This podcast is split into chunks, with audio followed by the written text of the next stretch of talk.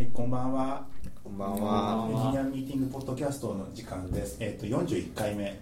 41だいぶ来ましたね。でちょっとずつツイッターとかでもまたボソボソっと宣伝し始めたので、マーケティングがマーケティ始まングがりますね。いやなんかあのーやっぱ前回ノブさんの回だったじゃないですか。で前々回ゆかちんさんの回だったじゃないですか。なんかねやっぱね女子の方が再生数多いんですよ。そうっすよ。それが現実なんですね申し訳ないですそうそう1.5倍ぐらいなんかデフォルトで違うのでやっぱあのちゃんとマーケティングしないとダメだ一回マーケティングいいやって諦めが来てあのその後にちょっとやっぱり女子を上げればなんか上がるのは女子を入れていくのがいいんじゃないですか。もうどうでもいいから。誰でもいい。ちょ。っとそれなんか呼び呼びづらくなるでしょ。聞いてる人が。あのさサムネにやればいいんでしょサムネにただ女子をいるだけでいいんですよえマスコットマスコットを一人用意するってことですか？逆にマスコットよ。犬飼いますじゃあ。犬。犬をずっと。パパグぐらいにしときたまにますか吠える まあまあでもやってることはいつもの通りちょっと宣伝だけちょっとある日から今日に犬に変わるかもしれないですけどあのいきたいと思いますではゲストの紹介をしたいと思います。えっ、とウェブアナリストの枝川さんです。はじめまして枝川です。よろしくお願いしまよろしす。くお願いします、ウェブアナリストですかっけどこいい名前だ。しかもしかもあの今回ちょっとあの後藤さんはなんかフロントもともとフロントエンドそうですよね。はいフロントやってました。やっかで CSS、JS も書いててそうですちょこっとだけ。ですよね基本的にはマークアップ系そうとやってたところからのウェブアナリストっていう結構珍しいうん経歴なんかいつの間にかなってたみたいななんかでも感じですよね。最近結構はい。フロントとかサーバーサイドの人とかがやっぱ分析したいんですよみたいな人が増えていて。技術的な部分でもこれ以上やっても周りに天才プログラマーいたら勝てないからずらして。あの先言っときますけど今日佐竹さん疲れてるらしくてあの結構なんかあれです。トゲがある発言が多い発言がネガティブになるかもしれない。はい、あのそれはちょっと注意して聞いていただければなと思います。もでもももともとあの今の会社入る前は最初はどのどのようなお仕事されてたんですか？えっとまあ最初ももう結構 HTML 書いたりとかしてで、でなんかで前の会社で SE をちょっとやって、うん。まあ、ちょっとこうフロントというかマーケティングみたいな方に近くなって、うん。まあ、そこでちょっとそういうノウハウをたまってたんですけどここで結構 JS をはいこうちょっと始めはい。てっていうところで今ウェブアナリストに落ち着いているという。これ回帰したってことなんですかね？一回こう。一回 CSS と書いたあたあたりで、まあ、HTML を書くイコールなメタタグやら何やらのところから SEO とかそこら辺の話になってきてやってたけど今そこで転職をして今の会社にそうですね。入ったんですよね、はい。でそこでフロントの仕事をしてたけども、とあるタイミングでそのウェブアナリストに転向したと。そうです。なんかきっかけとかあったんです自分でこれしたいって話あったんですか？えっとまあやりたいっていうのはちょっと言ってたんですけど、うん。そのあまりにもうん。分析できる人がいないとか、うん。まあ、GA とりあえず入れてるけど誰も見てないみたいなのがあったので、うん。まあ、ちょっと僕がうん。ちょちょこちょこ見てたりとかしてて、うん。でそこでなんか今ちょっと聞けば分かるんじゃないかっていうのが少し広まったような感じで今。うんこういう感じになってます、まあ枝川さんに SE を聞けみたいななんか流れが一回わってきてましたもんね。なんか枝川さん SE をすごいみたいな。なんかピ当時ちょうど PC をいろいろ立ち上げてたんですよサービスで。うん。でそれで僕がそこに携わってただけで、まあ、一応そこで、まあ、パッと伸びたっていう感じです。うん大崎さんと一緒にやってたプロジェクトもそうですけど、うんめっちゃ当事者じゃないですか。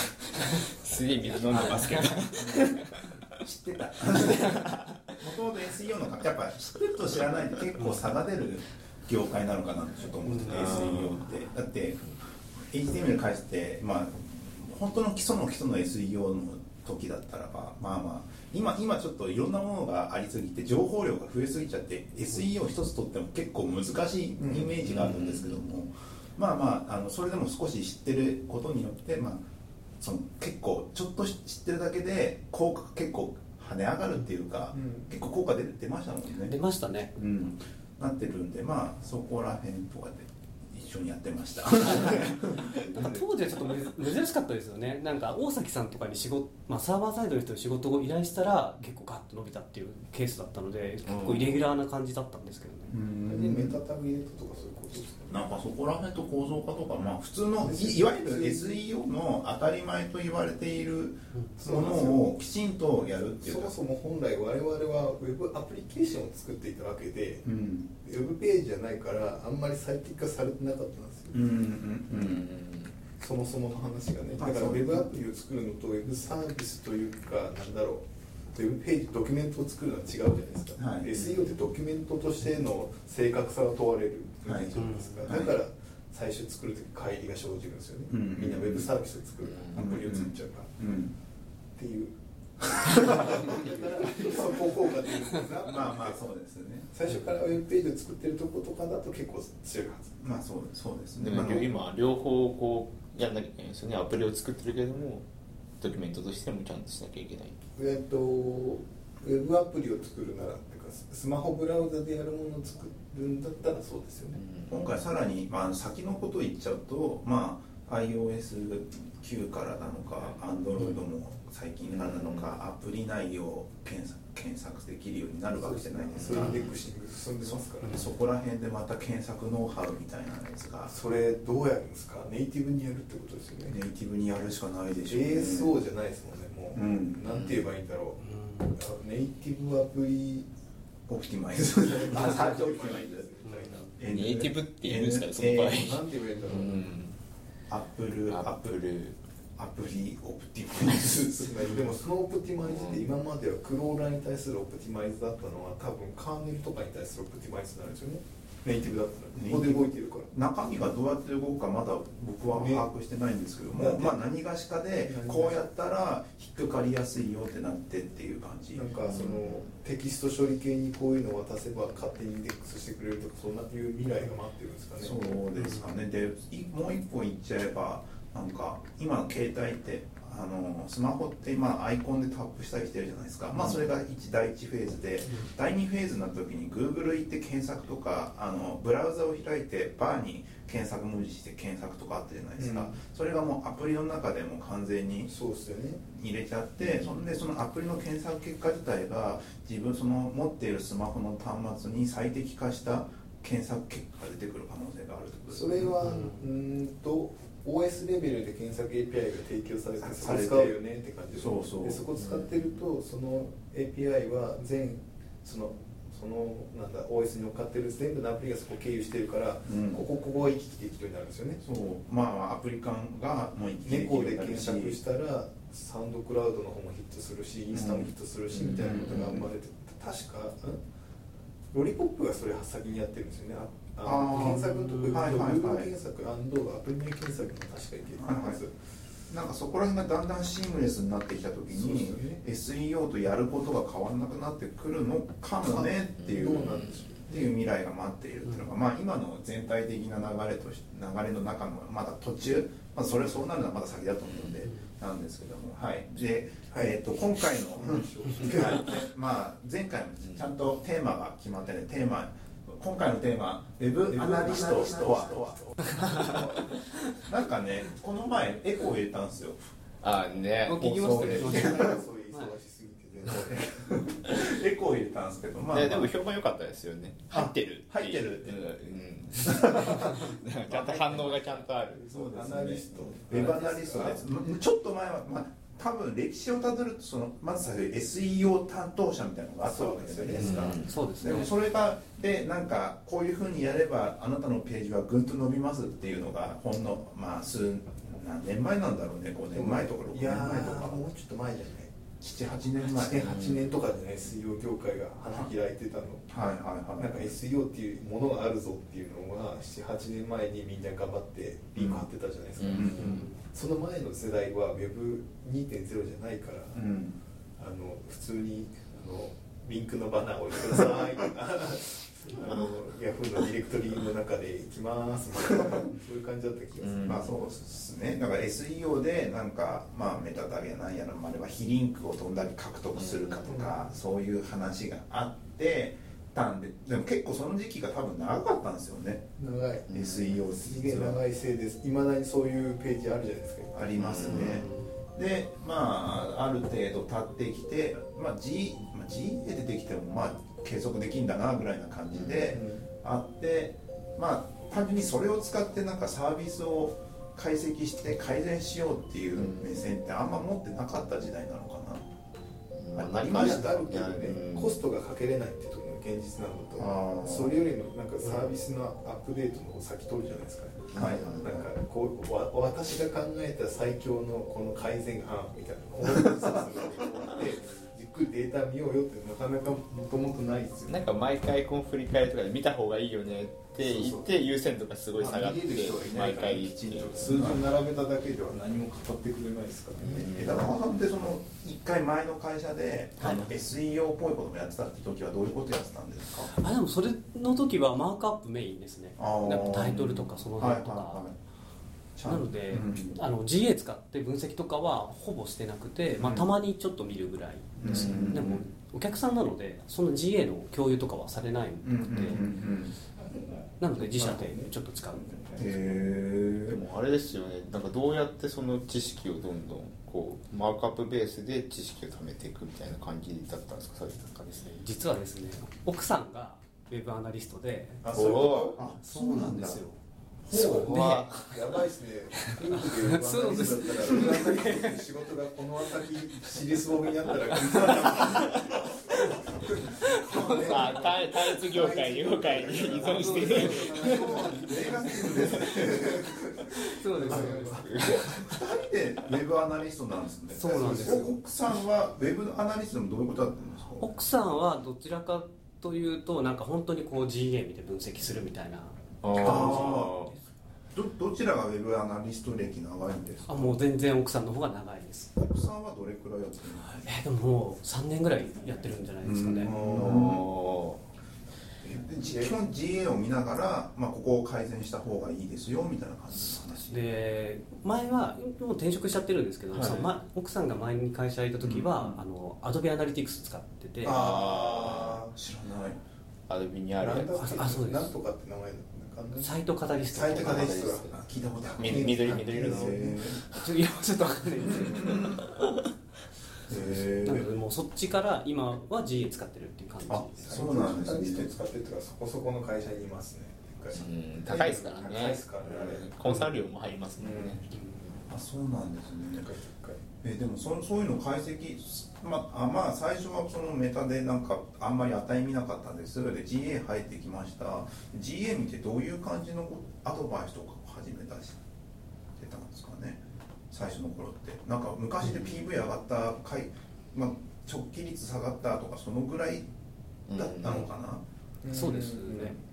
そうとかも、うんあと流オーガニックなああ、はい。はい、何で検索してきたとかそういうやつかそう。そうあ何で検索してきたかとかなんか。でかいですよね、うんうんうん。外部流入だから。うんうん。っていうのをわかりやすい。がやってたんですけどもなんかまあ最近のは流行り、まあ、ここ数年ですけども、まあ、データ解析分析ログ解析データアナリスト。データアナリストデータサイエンティスト、うん。いろんな一気にその解析をするってことにフィーチャーがここ数年で当たってそれと同時期ぐらいになんかツールとかもめちゃくちゃ増えていったよね、うん増えましたね。増えましたよね。だってもう今 GA だけじゃないですもんね普通に。いっぱいありますよね。ミックスパネルもあるし、うん。なんなんだっけまあオープンソースのやつもいっぱいあるし、うん。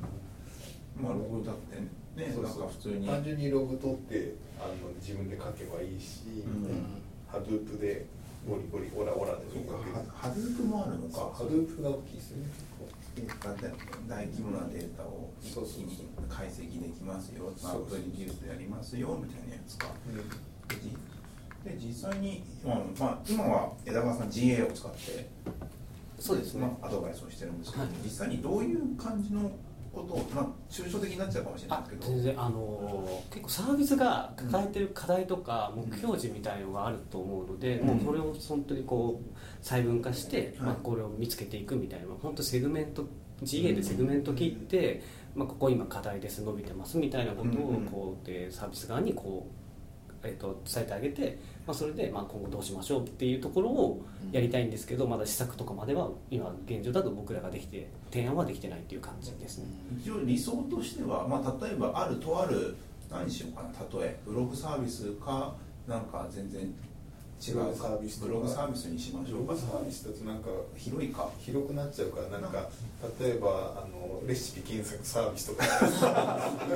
レシピ SNS レシピ SNS 某某とかね、うん、なんとかパッド的なやつがとかパート的なやつとかだったらみたいな。そうそういう感じでいくと、まあ、まあサービスがあります、まあ、ユーザーがなかなか伸びな伸び悩んでるんですよ。助けてくださいよ。ウェブアナリストさんっていうふうに来るとするじゃないですか、まあ、どういう感じでその導入とか GA の導入とかも含めてやってる感じになるんですかえっねと、まず最初にサービス側にこう目標を聞いた方がいいと思っていて、うん。で目標からじゃないとなかなかこう何を数字取ればいいかがちょっと分からなくって、うん。まあ多分うん。その某レシピサイトはうん。多分会員とかが結構 KGI になるじゃないですか、有料会員を増やあ有したい。料会員最初はいはいはい。まあ、そうすると、まあ、どこをポイントで有料会員になってるかみたいなのを行動を追って、うん。でここだってなったらここをちょっと深掘りしてもっと追っていくみたいな。でうん。仮説を立ててサービス側にそれを伝えてあげて、うん。でその仮説がうまくいくいったら OK でダメだったらなんで失敗したかっていうのをこう PDCA みたいなのを回していくみたいなはい感じになりますかね、結構その網羅的に見てでなんかやるとはちょっと意外とではないんですよね意外と。なんか結構一番最初にどその GA で、まあ、ウェブアナリストに聞く聞く時に結構僕の経験談から言うとあのーなんだろうな勝手に GA って勝手になんか入れただけで勝手に訪問者数とかなんか継続率とか直径率が出てくるじゃないですか、その感覚がある人が多分いるっちゃいるんですよね。ああだから答えが欲しいですね。先にそう僕たちはなんかないけどもアドバイス占いみたいなもんなのかな、なんか占いのところで座ったらとりあえず何か言ってくれるじゃないですか、ああそうですね。何もしなくてもこうそ座って見てもらえば。意外とそのウェブアナリストってまあ枝川さんのところの部署もっていうかこのきちんと分析しなきゃって話があるんでやっぱあのーその目標から入ってって、まあ、仮説、まあ、多分仮説検証なんですよね。そうですね、それのために GA を使っているっていう感じなんですよね。はい。多分あのやっぱそこが決まってないとなかなか進めない感じなんですかね。あとそれがあるとなんかゴールがあると例えば取りたいデータっていうのを GA で設定できるので、うん。そうするともっと有益な情報が得られる、上げれるぜみたいなそうです。例えば何があるんですか？その某レシピなんとかパッドサイトとかだとさっきの有料会員が欲しいとか。なんかヒートマップを取ったりするじゃないですかたま。ヒートマップヒートマップは取れないかみたいなこっちしか見られてないからここら辺に有料会員バナーを置くとクリックする確率が高くなるんじゃないかみたいな。一番わかりやすかった頃って AB テストでこっちが赤くてこっちが青くてで赤い方が何パーセントだみたいなやつとかありましたもんね。まああれがいいか悪いかはちょっとよく分かってないですけど。滞在時間が短いからどうにかした方がいいぞってなったら離脱ポイント探すか。でもそれは新しいの埋めないな。うん。何ページ線にしてるかとかをあうん難しいな。難しいですね、新しいポイントって。そうですね。何がいいですかね。なんか。いや結局な有料会員を増やしたいんだっていうふうなことをこの例えば言ってきました。なんとかバットさんが、そしたらどういう感じのヒアリングになってくるんですかね。えっと例えばなんですけどなんかよくあるのはこう作れお。やばいですね。なんとかパッドなんとかパッドでレポートを作ったんですね。レポートを作ったとかっていうのを言ってあげたりするとこの人エンゲージ高いじゃないですか。はいはいはい。そうですね。そうすると無料会員だった人がまあ有料になってるのを調べようとかなんかアクションがきっとあるんですよそこに。あてかあと逆もいけるのか。例えば有料会員になっていく人のはい。追跡をして、あそうです。どういう経路を来たやつは率が高いなるとその率を高いところに落とし込んでいけばいいみたいな。とかそうですね。アプリダウンロードしてるとか、なるほどね、はい、アプリ経由で、まあ、有料会員になりました、うん。PC 経由です、まあ、そうそうそう。モバイルブラウザ経由ですっていうのもあれば、なんかレポートをあのそうそう。料理料理作ったっていうレポートをあそうです1個やって有料になった人もいれば3個とかやって有料になったリアクシ人ョンが多いともいるっていうなるとかね、うん。はいはいはいはいはい。そこら辺を分分析。それ GA だけで分析ってできます？えっと設定すればできると思います、うん。結構細かく今できますもんね。できますね。で一回その相談とかすると結構項目数が多くて。多いですね、結構やっていやだいぶなんか解析すること増えてるなっていう感じそうですね。なので最初の設計って結構大事かなと思って。はいだからあれですよね。デバイスも広くなっちゃったせいで余計大変ですもんね、今までは PC やってくればよかったじゃないですか。この45年前までも、うんうん今ってもうそのユーザーが見る見てるあるサイトのデータが PC なのかスマホなのかタブレットなのかとかあるわけでしょ、うん。それぞれ区切ってまた見なきゃいけなくなってうん。くるわけなんですよね、今たそうなんですよね。今端末間のそのやり取りとか結構難しいじゃないですか。ね難しいです一昔前ならブラウザで JS のタグを1個入れればよかったですよでしたけど、今って PC で見るスマホで見る、ね。アプリで見るなんか別なやつで見るっていうのがどんどん増えてきてるんで一応 GA はメジャーメントプロトコルを今用意しているんで、それであのえもう API でガンガン叩けるから、まあ、それでそれを紐付けていけばいけるぜみたいな。っていう話ですけどもあそこら辺とかはどうなんですかね？なんかそこら今って端末間でなんかうまく GA 使っていく時のベストプラクティスみたいなのってあったりするんですかね？それだと多分ユーザー ID っていうのを付与してあげて、うん。でそれでデブクロスデバイス間で同じユーザーっていうのを認識してあげるとかってやると、そのアプリダウンロードしてる人って、まあ、エンゲージ高いんで、まあ、有料会員になってくれるかもっていう仮説は。そうそうなんですね。アプリダウンロードの壁があるんですよね。 App Store に行っちゃうともう追跡できなくなってしまう。あそうですそうっていです、あれがどうにかならない限りは一回ログインさせないともはやどうしようもないよねみたいな。うん。なんかそういうのがないアプリも多いじゃないですか。多いですよね。実際になんかそこら辺とでもゲームとかだったら絶対 ID 振られますもんね。そう最初にこられる、うん。いますもんね。だからそこそういうのじゃないアプリも多いからそういうとだからころどうやってんだろう？某某なんとかパッドとかもはい最初広ぐじゃないですか、はい。Google 検索から来て、うんうんうんでそこからよく使うからアプリダウンロードしてっていうのを全部追跡しようとするのと難しいんですよね。はいはいはい。でたまにこっちの PC でも使ってみたいなのをやられるとうん追跡しづらいよねみたいな、フルネイティブってのまああれじゃないですか。なんとかパッドさんはきっとウェブサービスメインじゃないですか、うん。だからいいですけどフルネイティブの完全にフルネイティブでオフラインで動くようなサービスってどうやって解析してんでしょうね。一応イベント撮れるからってとこですよね。このイベントなんか写真投稿したら完全オフラインなんですよねでも。完全オフラインでオフラインでまあたまにままあネットつながるぐらい。たまにオンラインたまに。そんなスマホあります。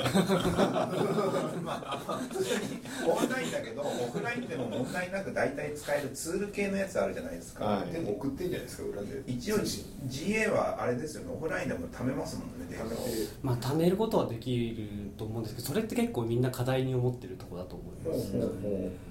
どういうことですか？なんかオフラインデータ僕あの僕らって結構オンラインのみなんですけど、うん実店舗とかあるところだと、まあうん、オフラインのデータをどうやって GA に送ろうかみたいなはい。のが結構か、実店舗？あの実店舗なんて実あ実実際のお店があるような実店舗。実店舗。うん。実店舗の何をだからレジとか。レジとか？例えばオンラインでなんか行動しててそこから例えば買い物してあの実店舗で買い物したユーザーって紐付けるのって例えば某タヌキのカードとか、そうですよね。そうそういうのがないとやっぱり厳しいのでなんかそこからこういやどうしようみたいなのを結構聞きます。こうなんとかコンビニエンスクラブの。今日そういう会話多いから今ね。こそうそうそう。でもヨドバシがそういうことをうまくやってるはずなんですよね。あやってますね。あれはウェブ？違うスマホアプリがあるのか、うん。スマホアプリで検索もさせてどこの店舗にあるよってところまで教えてくれて行けるしうん。行ったらここで買えるんですよね、まあスマホで買えますね。とかね。だからだからかかなりトラッキングしてるはずですよ。トラッキングはいくらでもあるけどそれを使いこなすとこまで来てるかっていう実感はなんか消費者うちらみたいな消費者にはななかなかつ分かんないよね。だから多分これからもっと実世界志向でいるんじゃないですかそういう、だその某なんとかコンビニエンスクラブとか某まるたカードとかっていうのは要するにまあ言ってたじゃないですか。あれ,、あれ GA なんだっていう。あこのここであのなんか買った人がどこで次何買うか全部検索できるようなシステムだからあれはお金持ってみんながポイントあげるわけでしょ。まあそうですね。必要に応じて聞いてくるわけでしょ。最初に言ってくれよって。そうですね。すげえあれなんですよね。ログをいっぱい持ってる。例えばスイ Suica とかあるじゃないですか、まあ Suica めちゃくちゃもう交通人の行動履歴が残ってるす。ごいやつじゃないですか。まあまああれログ貯めてたわけですけども使い道が特にないからどうしようと思ってたっていうインタビューを受けてたりとかしてますからね。それでだってあのあれ Suica って何年ぐらい前でしたっけ？20年ぐらい前。相当前ですよね。その頃からずっとあのひあんなに行動データを取れるようなものを持ってきていてうん。そうそうそう。であのー最近になってそのビッグデータと解析だみたいなのがやってきて、わちゃわちゃしてるっていうのが今ですからね。そうそうだから Suica は逆に普通に利便性を追求した結果あんなったって副産物じゃないですか、うんうんあのなんとかコンビニエンスクラブは最初からそれをやろうとしてトラックしようと思ってやってるからはいはいはいあれを広げ手広くやってるだって一番最初にやり始めたのがあれですよ。あの駐車場ですからねあそうなんだ。あのカードが外部で使えるようになったんで。駐車場なんですよだからどこの駐車場にいるか全部リアル分かっちゃうみたいでの代わりポイント貯まるんだけどねとこうやり始めたんですそれでそのそのなんとかや書店以外のところの行動範囲が全部取れるようになるわけはいですはい軸ありますよね。そのカード系でなんか決済決済決済か。決済。の決済をシステムを提供することによって、まあ、それで履歴を追っていくパターンと某あニコタマの会社のカード決済システムとかそうっすよね。そうですよね、まあ、そういうパターンとあとはその実店舗でレジとかなんかセンサーとかいわゆる IoT ですよね、うん。だから結構そのデータ解析側は IoT のログデータをあの送ってもらってそいつ送ってそいつを解析するっていうところに集中あの、うん。結構張ってると会社がちらほらって。あるあるなんかポイントカード系とか結構あるやん。なんかバーチャルポイントカードっぽいやつ。なんか何社かって作ってるじゃないですか、はいはいはい。あれって要するにここの行動履歴とあいや今の行動履歴となんかバーチャルな行動履歴インターネットで世界をくっつけちゃうみたいなとこだから、うん多分そこは多分まだ金脈あるんですよね。ある繋がってないからそうそうそうだってそれを終えたら大体なんかこの辺山手線の内側に住んでるやつらお金持ってるねって分かってるからそいつらが ウェブでどこで行動してるか分かるからそいつらをに対して広告を出すなりなんかできるっていうわけだから、うん。そうそうそうそうなっていく。包囲されていきますよねどんどん。電車の中の広告とか全部電子とかになったらそれで切り替わったりとか。そうですだから IC コン的な話になってくると、そのここに載ってる人たちがうんどういう人たちが多いかで広告切り替えられるわけだから、うん。それがエンゲージ高いから、うんうんなんかおっさん40代のおっさんが多いぞってなってきたらなんかウイスキーのやつとか流すんでしょ、そうだね。確かに。ちょっといいな。そう女性女性が来たらパナソニックのあの道端でしかのやつが流れる。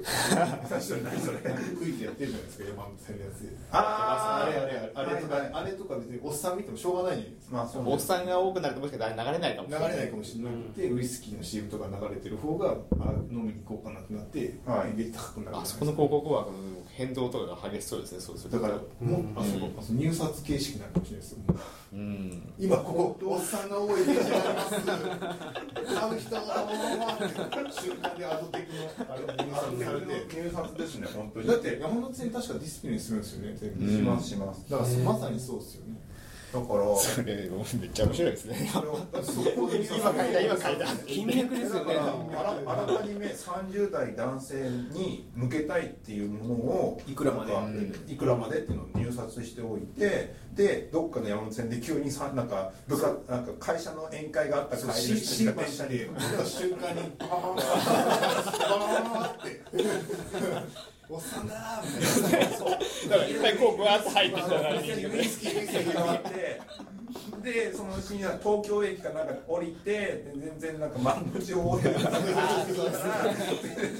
パナソニックのそれにガーンって切り替わるっていうのがすっごいネットワークを駆使して切り替わっていく未来が。表線とかやばそうですねでもあれですよね回ってる間に Suica でピッてした瞬間のリアルタイム情報がポッて送られればできますよねそれって。確かにそうですね。あとはあとはその大きいターミナルだったらどこに乗るかわかんないじゃないですか。はいだからもう一箇所ドアあたりかなんかのセンサーでやっぱなんか測ればあれじゃないですか。改札を廃止すればいいんですよ。あなましたっていうと、はいはい。もうピッてやらなくていいから楽だよねってみんな思うじゃない、はい。なんかふってかざせばいる。電車の中でかざせばいいみたいな、そしたら急いでる時とか楽だからとか言っておきながらめっちゃトラッキングされてる。めっちゃくちゃトラッキング中に金入ってなかったわけやばいことになりますよ、やばいです。入ろうと思ったあでもら 入れない。クレジットだから。グリッドだからもう大丈夫なんですよきっと。っていうのもでも改札っていうものが何だろうってなってくるねそうなると。改札だから切符だったところが、ん。なんかこれ解析解析するためのなんかなんトラッキングポイントになるわけでしょ。そうそうそうそう。改札が中にもあるかもしれない中にもあるかもしれない。そうそう。多分トラッキングポイントとしてポイントとしてされてるかもしれないっていう、まあ、そういう未来が若干あるのかもしれないな。そうっすよ。でもそういうそれ取ったやつをちゃんと適切に使うのってすごく難しくないですか、だからそこの分析がだからあれですよね。データサイエンティストとかあっち界隈とウェブアナリストってなんかこうどうなんですかね？住み分け的にいやなんか結構僕の奥さんが言ってたのは、はいはい。なんかウェブアナリストの人っていうのはなんかこうちゃんと人を見るみたいな感じらしいんですよ。やっぱデー。タサイエンティストはちょっとコードとかベースになるんでなんかそこがちょっと弱いかもみたいな差があるって言ってました。なんか能力3つ必要なんですよねデータサイエンティスト自体は。そう前言ってましたよね言ってたやつで。で一つがまあ人間力とかコミュニケーション力とかだったりあと説は得力みたいなのがそれそうコンコンサル力。コンサル力。あとは、えっと、あの数学的知識、うん。あとはサーバー立てるとかその機械的なマシンの,、うん。あの知識を3つ兼ね備えていないと、一人前あ、まあ、3つあるのはめったにないらしくて、うん。割とスーパーマンですよ超スーパーマンでめったにないから2つそのうちの2つができる人ができただけでもかなり有望みたいな感じのことを言ってる。それ OJT が言ってたんでしたっけ？OJT じゃないですねそれ OJT はじゃない。OJT は結構結構似たようなことをポストで書いあて結構データサイエンティストはみんなそう言ってる気がする、うん。なんかちょっとその著名な方の本とか読むとそういうことはすぐ言ってる感じ。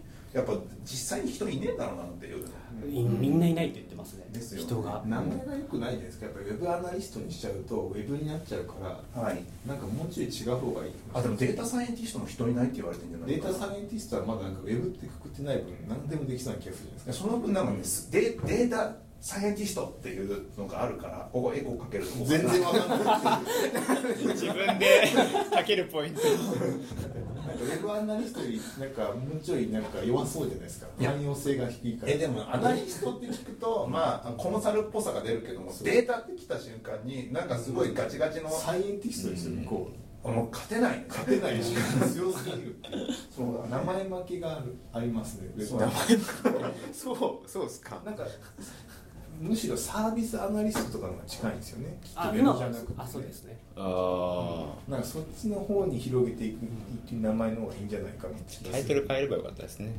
いやでも世間はウェブアナリストじゃない、うん。まあでも今世間は SEO って言ってるけどさっき言ったみたいに結局ネイティブの SEO がいるからってなったらあまた変わってくるサーチエンジンではないよなみたいな、うん。とここで枝川さんが質問を持ってきてくれているので一つずつちょっと、はい。あの話をしていきたいと思います。まずはえっ、と質問その 1GA ってどう思いますか？これどういうことですかね？えーっとまあちょっとふわっとしあのふわっとしてるんですけどあの前水野さんが来てたじゃないですか。あのはい時すっごい深い話してたのでなんかもっと手前の話しようかなっていう。水野さんはねやりすぎだ。やりすぎいやいやいやいやちゃんとちゃんとちゃんとしてたけどだはい。ってなんか人間中心設計すごいレベル高い話してたのでなんかもうちょっと、ちょっと優しい感じにしたいなと思って。で入入門編みたいな。あそうですそうです。であの GA どうどう思いますか？GA 便利ですね。なんかさっきもさっきから喋ってましたけどあのさっきからあのちょっと GA について話してましたけどちょっと前までは本当タグを入れるだけのものぐらいの感じだったのが、ネイティブとかがいろいろ増えてきてメジャーメントプロトコルだいろいろ取れるぜ IoT だみたいな話になってエアコンも取れるぜみたいな感じになっててなんかなった瞬間に一気に難易度が上がった。うん。簡単には使えるんだけどカスタムディメンションすごすぎるってもう何でもできすぎてやばい、うんわけわかんない。なんだこれ？カスタムディション使ってます？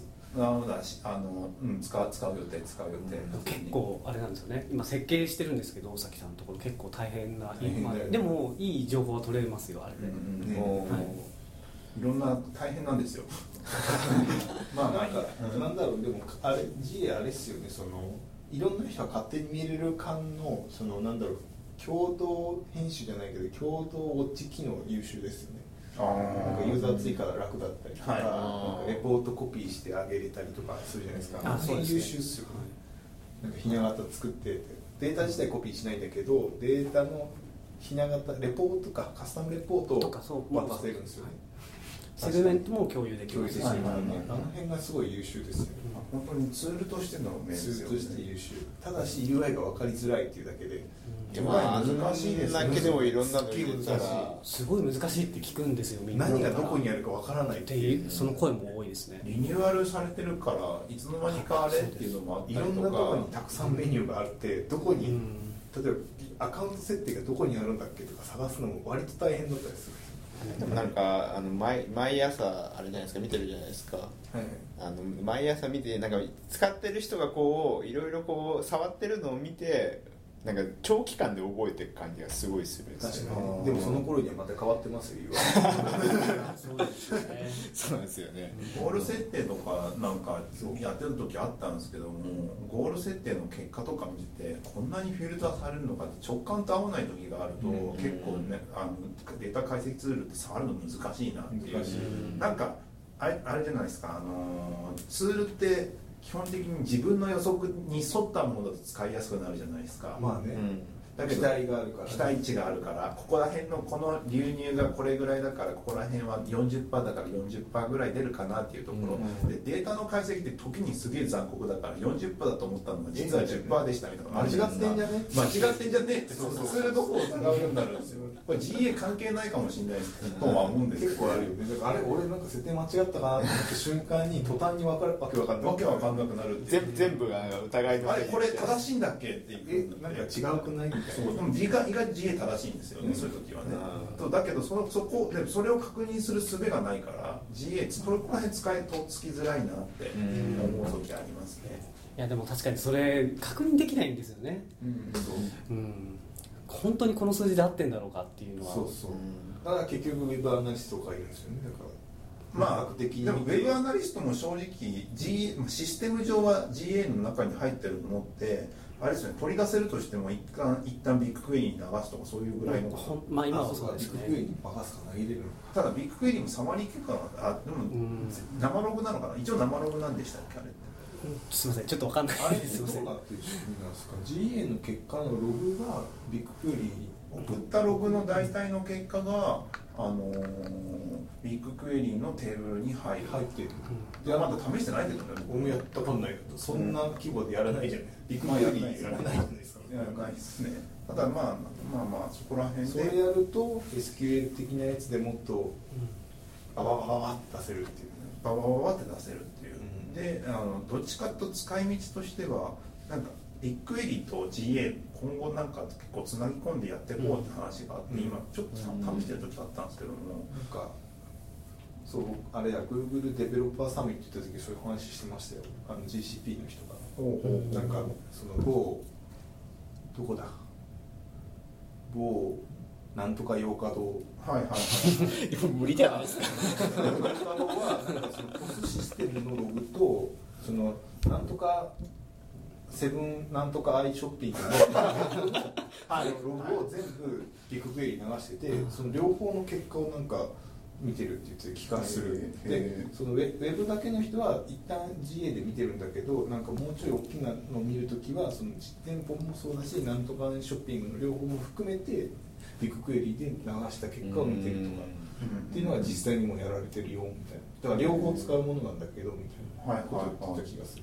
もっともっと追いやすくなって例えばなんかこのユーザーはどうどこまでどういうコードしてるのか全部グクエリでバババってそこ出てくるからそれで超追いやすいみたいな。あるセグメント狙い撃ちとかがやりやすくなるみたいな話をしてた気がする。えまあそこら辺とかが結構テーブルごとに暗黙的ユニオンがガンガン走るのかな、まあねテーブル結合とかがそう。なんか結合が強いですよね。だから、うん。こういう家族層のこういう人たちがここでこう行動すると結局ここでこれ買うみたいなのが全部出てくるみたいなこと言ってたような気がする。なんか GA ってあのあれなんだっけ？属て属性データでしたっけ？なんだっけ？あユーザーズインタレストカテゴリーとかインですか？タレストカテゴリーっていうかあのユーザー ID を登録するじゃないですか、はい。でそのユーザーが男か女かっていう情報って何て言うんでしたっけ？てなんかまあそういうデータがあって、はい。そいつを GA に登録するのが結構なんか全部クライアントから毎回送んなきゃいけなかったりとかなんか ID を発行してもらってからそれに対して付け直すんでしたっけ？なんか。なんかそういうのやるのかな、うん。なんかそこら辺が面倒結構面倒くさかったりするんで裏から叩き叩いたりとかまああするんですけどこの ID を GA から取っちゃってそれをサーバー側に流してサーバー側はまたそっちでビッグクエリに入れてるからそれを結合しちゃえばいいよねみたいな感覚ですよね多分違うんですかね。2つあってメジャーメントプロトコルを使ってこいつは男性ですようん。女性ですよっていうのを GA に送るパターンと、あとあのもともとのその GA にあるやつをビッグクエリに一旦エクスポートして、うん。でうちらの持っている男性女性データをビッグクエリに置いてくっつけて自分で検索するって2パターンがあって結構バリエーションが増えてきてるんですよ。GA とかビッグクエリの組み合わせ。難しいね。難しいよね。そうそうそう。それにフルエント D さんとかがいっぱい絡んできたりする。フレント D で一応ビッグクエリ流してっていう感じになってますね。大変ですねいやでもそういうウェブアナリストってそこら辺とかとどこまでは範囲担当範囲になるんですかね。一応その設計までやってますね今だと。どこでどう取るかみたいな話でね。ここはもうサーバーしか取れないからみたいなうんこれを Google に送りたくないからみたいな。うんうんうん。そこら辺までも知っておかないとあのあのお願いもできないので、うん。これと取りたいんですけどって言って実は取れないとかだとちょっとダメじゃないですか、どうやって流してんだろうビッグクエリにフルエント D とかってあれって100%欠損なしには向かないうんものじゃなかったりしたっけ？そんなことない？まあログですからね。ログで？ログをストリームで流すところに100%完璧にあの1個でも落ちたら死ぬぞっていう感じのうん。やつはやらない方がいいよみたいな感じがあったと思うんですけども。そういうやつはちゃんとあれだもん。ですよね。リレーショナルデータベースにちゃんと入れようよねってやつでしょ？リレーショナルがどう移すかですよね。結局ビッグクエリに入れないとその大規模な解析をするのが大変って話の時に一回 RDB に入れた後にっていうかでやるのかな、うん。大変だそしたら欠損しない。まあまあ確かに。なんかそこら辺とかどこまでやるか次第で変わっていくと思うんですけど、でもビッグクエリできたから随分楽になったのかね。なうん。なんか予算感がいまだによく分かってないんですよ。なんか結構高いんですよね。そこそこ。いそんなにうんまあ安価だとは言われてますけど、うん。なんかだといやこれができていくらっていう。くっそ早いですもんね。あの放課後みたいな感じじゃないですか えそんなに？でもお高いんでしょ、うん、そういうノリだよね。だからまだ人類にはオーバースペックすぎる気がするからもうちょい遅くていいからもうちょい安くてもいいかもなんか思ってる気がするああ S3 のパターンですね。何億レコードをなんか旬で返しますとか言われても、うんちょっとトイレ行ってくらいにな出てきてればいいから確認してくださいとかないですよねイライラするでしょ。まあイライラするだってさ今ガルプのビルド時間いくテスト時間いくつですか？今5分ぐらいです。でも5分でもイライラするときイライラする。でしょそう毎回トイレ行ってるわけじゃないですから。ねですよね。慎重に叩かないといけないでも G- GA はやっぱ使い込んでた方がいいんですか？やっぱあウェブアナリストとしては。まあやっぱり僕は推奨しますけどなんかそうですね。導入が一見簡単なんだけど設計しないとちゃんと導入できないところのハードルがうんそこだけですよね。設計が自動化できればいいですかね。ちなみに他の選択肢ってあるんですかね。ミックスパネル？ミックスパネルとかもそうですね、まあ、ミックスパネル使ったことあります僕ないです。ミックスパネル？あとそれ系で言うとなんだ？あの改善プラットフォーム。あ改善は近いんじゃないですか、AB テストなんだっけ、まあ、AB テストする系のやつもあったりとなんかして、かちょっとド忘れしちゃって全部飛んじゃった。カントリーとかオープンソースだっけカントリーとか。までほとんどーンみたいになってるし、えー。あとはまあヒートマップ見るやつのユーザーローカルとかありますもんね、まあいろいろあるけども結局ちゃんと設計してそう。やっていかないといけないっていう。結果的に。そうですね。で GA だけだとできないことってやっぱりあって、はい。結局 AB テストツールとかうん。ヒートマップツールも併用して使うっていうのがやっぱ本当はいいんですよね。だって iOS のアドブロック機能がもうすぐやってくるどうなんでわけでししょうね。ょわかんないけどでもあれブラックリスト方式なんじゃないの？違うの？多分そうだ。なんかよくある iOS のベータ版結構バグ多いよねの一環なんじゃないかな ゴールドマスター行ったらしれっと GA 通るんじゃないですかね。えでもアドブロック機能がをアプリで作れるって話なんですよねあれって。えそういうことなの？あれ。あの某某サイトマイホニャヒャさんが作ってるあれと一緒ですよね。そんな感じだからああのキーボードカスタマイズできるじゃないですか今って。あれああいうああノリいうエクステンション的に作れる的に作ってなんでなんか GA をブロックするっていう設定をすればできちゃうんじゃないのかなと思って。チャーリーだチャーリー。まあまああのちょっとそれは iOS9 が出たら調べ出す人がいっぱいいると思うんで、うんそれで実際変わってくるとやばい。取り方も結構大変。結で構も嬉しいけどね。あ使ってる側からはだけど解析側からするとえしんどいですね。しんどいっていうか。あとアフィリエイトブログ広告2チャンネルまとめサイトとか辛いですよね。辛いっすよね。ライブドアブログとかこうもすっげえ広告多いじゃないですか、うん。ああいうのは全部消えるわけでしょ、うんうんうん。嬉しい限りですけどやってる方にしたら辛いですよね。そう。だからそこら辺があったからもしかしたら業界変わるかもしれないぞぐらいな感じ。だから一応ウェブブラウザ、まあ、スマホなんで国内だと特にだけど、40何パーぐらいは、まあ、あるわけじゃないですか、そこら辺とかどうなっていくんだろうねっていうのはちょっと GA は気になるところかな。アドブロックそうですね。ね。だってテレビの CM ブロック機能と一緒でしょ？あそうですね。だって接触そそ接触頻度で言えばもうテレビよりもスマホが多いわけじゃないですか、うん。だとしたらテレビの CM 全部消せる装置が配布されるみたいな。世界が変わるぞやばい。勝手にスキップするやつですよね。そうそうそうそう。うん難しいところですがで、えっと質問2つ目いきます、えっと技術者から、えっとウェブアナリストに期待すること。なんか僕がもともとフロントやってたのでなんか結構広告こうなんタグ入れてくださいとか面倒くさいじゃないですか。まあ急には。はい。スタッフさん辛いっすよって言ってる記憶がすごいある。それはなんかそのタグが変な時です よこのタグつれーっすみたいな。ですよね。品質が良くないだけでタグの、あー。でもタグを入れるたくさんいっぱい入れていくとだんだんそのさっきのそのアイアドをアドブロック機能を入れたくなるぐらい重くなっていくってことですもんね、うんそうですね。だからやっぱタグじゃないんじゃないですか今はさっきのあのメジャーメントプロトコルみたいにプロトコルか。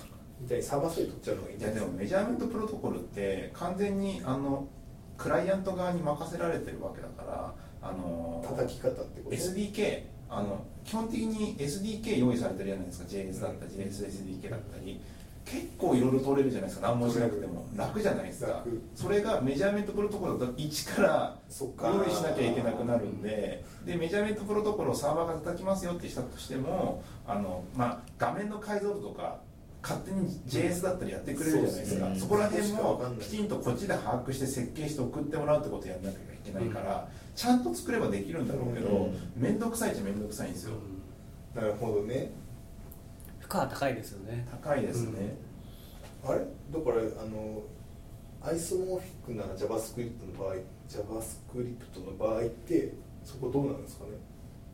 どうなる一発目だってサーバーサイド連打するじゃないですか。はい。で二発目こっちから取るじゃないですか。でその次こっちから取るじゃないですか。あの時こっちであのクライアント。SPA でいくじゃないですか。あはいはいはい。あいう時って GA とかなんか変になるんですかね SPA だと GA って最初の一発目で、まあ、取ってきま、まあ、リクエスト投げ一発目がドキュメントまあいけるのか。えっとそうですね。クライアント側に持っとけば全部いけるのか、結局実行されるのはブラウザの上だしっていうことか、うんですね。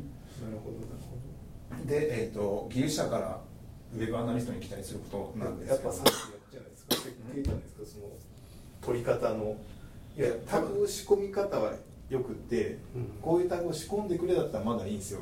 なんかこういうところにいろいろ考えてこういうタグをどうやって追加するんだっけっていうのは僕ら考えれないじゃないですか。面倒くさいし系は相当むずく面倒くさいです、ね、そうそうそう。どうやって引き回していくのとか、うん。そこを設計してもらえるとタグ入れればいいだけだったらめっちゃ楽やはいはいそれがいいかもしれない。そんなふうになるんですね。そうウェブアナリストがそうしてくれるってことですか、まあなんかそのこことこことここにこういうデータを入れてくれよって言ってくれればそれ通りに入れて結果が返ってくる方がいいじゃないですか、うん。今って我々フロントエンドとかみんな考えなきゃいけないでしょ。ここでこういうデータを取りたかったらここでこれを取ってって結果期待したものじゃないのが取れちゃう可能性があってそこはもう専門家じゃないと分かんないから、うん。こういう感じで入れとくとなんかそれは今分かんないけど後々聞いてくるとかいうベストプラクティスもあるわけじゃないですか、うん。きっと。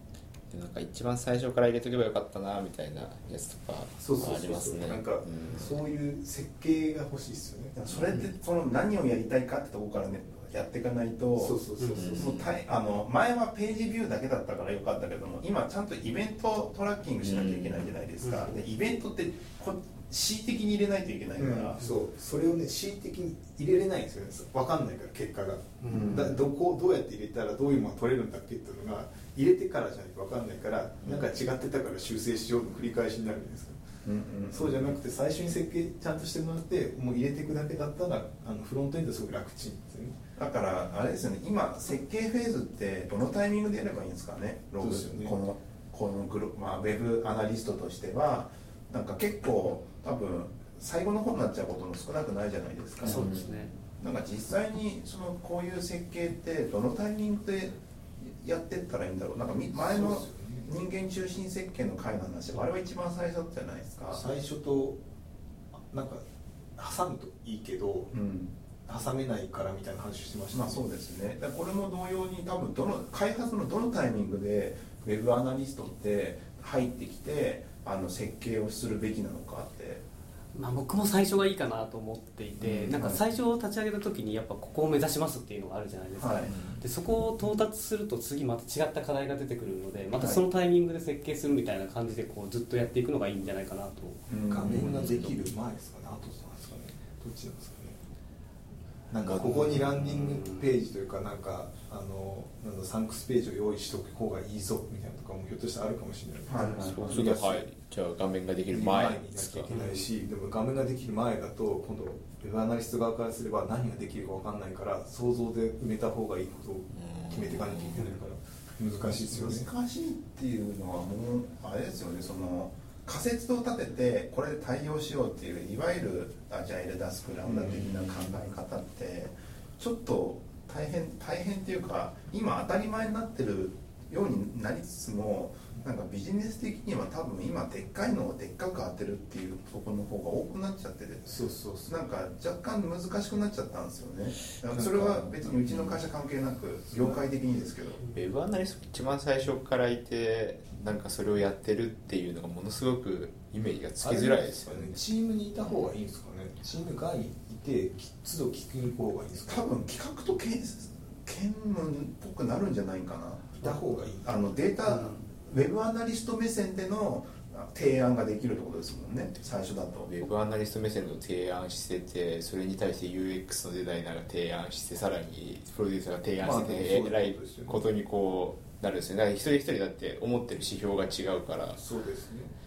そこは判断してじゃあここはこういきますっていうふうな優先順位をつけて、まあ、やっていくっていうのはあるとは思うんですけども多分そういう人たちがあのやっていかないと厳しいあのこうあ多分達成できないんじゃないかなってそのウェブアナリストでかのっていうか一回やってみたいね。それでうまくいくかいかないか知らんよ、水野さんとかもなんで片や人間中心で片やウェブアナリストウェブアナリストにささらにそこにあの広告広告とか入ってきてアドテクが来てねどうやったらあのクリックされるとかをもう言いたい放題言うみたいな感じのことをやってそう。あとは片や普通のユーザーのなんか使い使いたいようにとか、デザイナーのこれかっこいいわっていうやつとか、うん。もう全部ひっくるめてそう横で Google がマテリアルデザインだとか言ってるわけ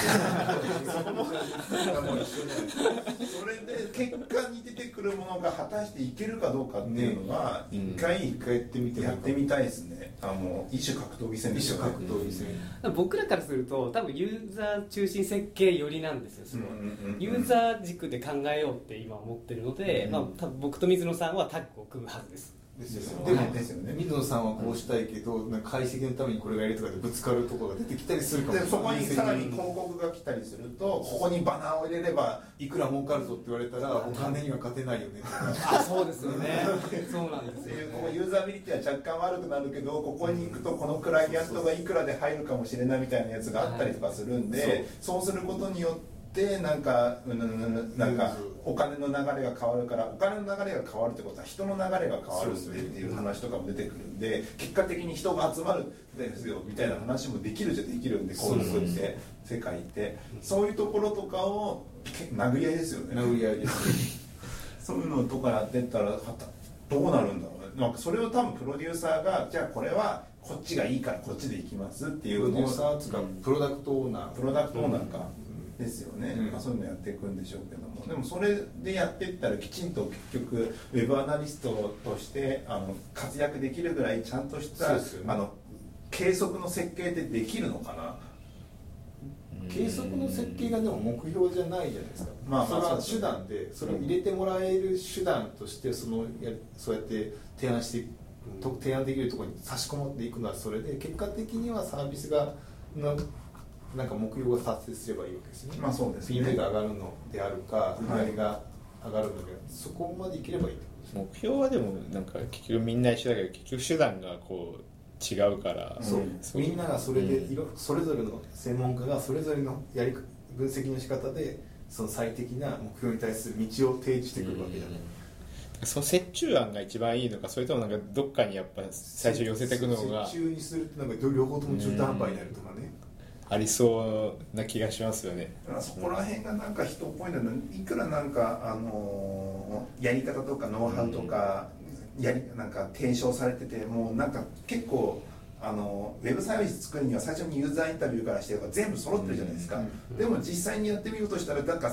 あのあれなんか目標は一つにまとめられるんだけどあ目目標目的は一つにまとめられるんだけどなんかそれの手段がみんなバラバラだしそれが混ざる気が全くしないぞっていう状況に陥るわけですよ。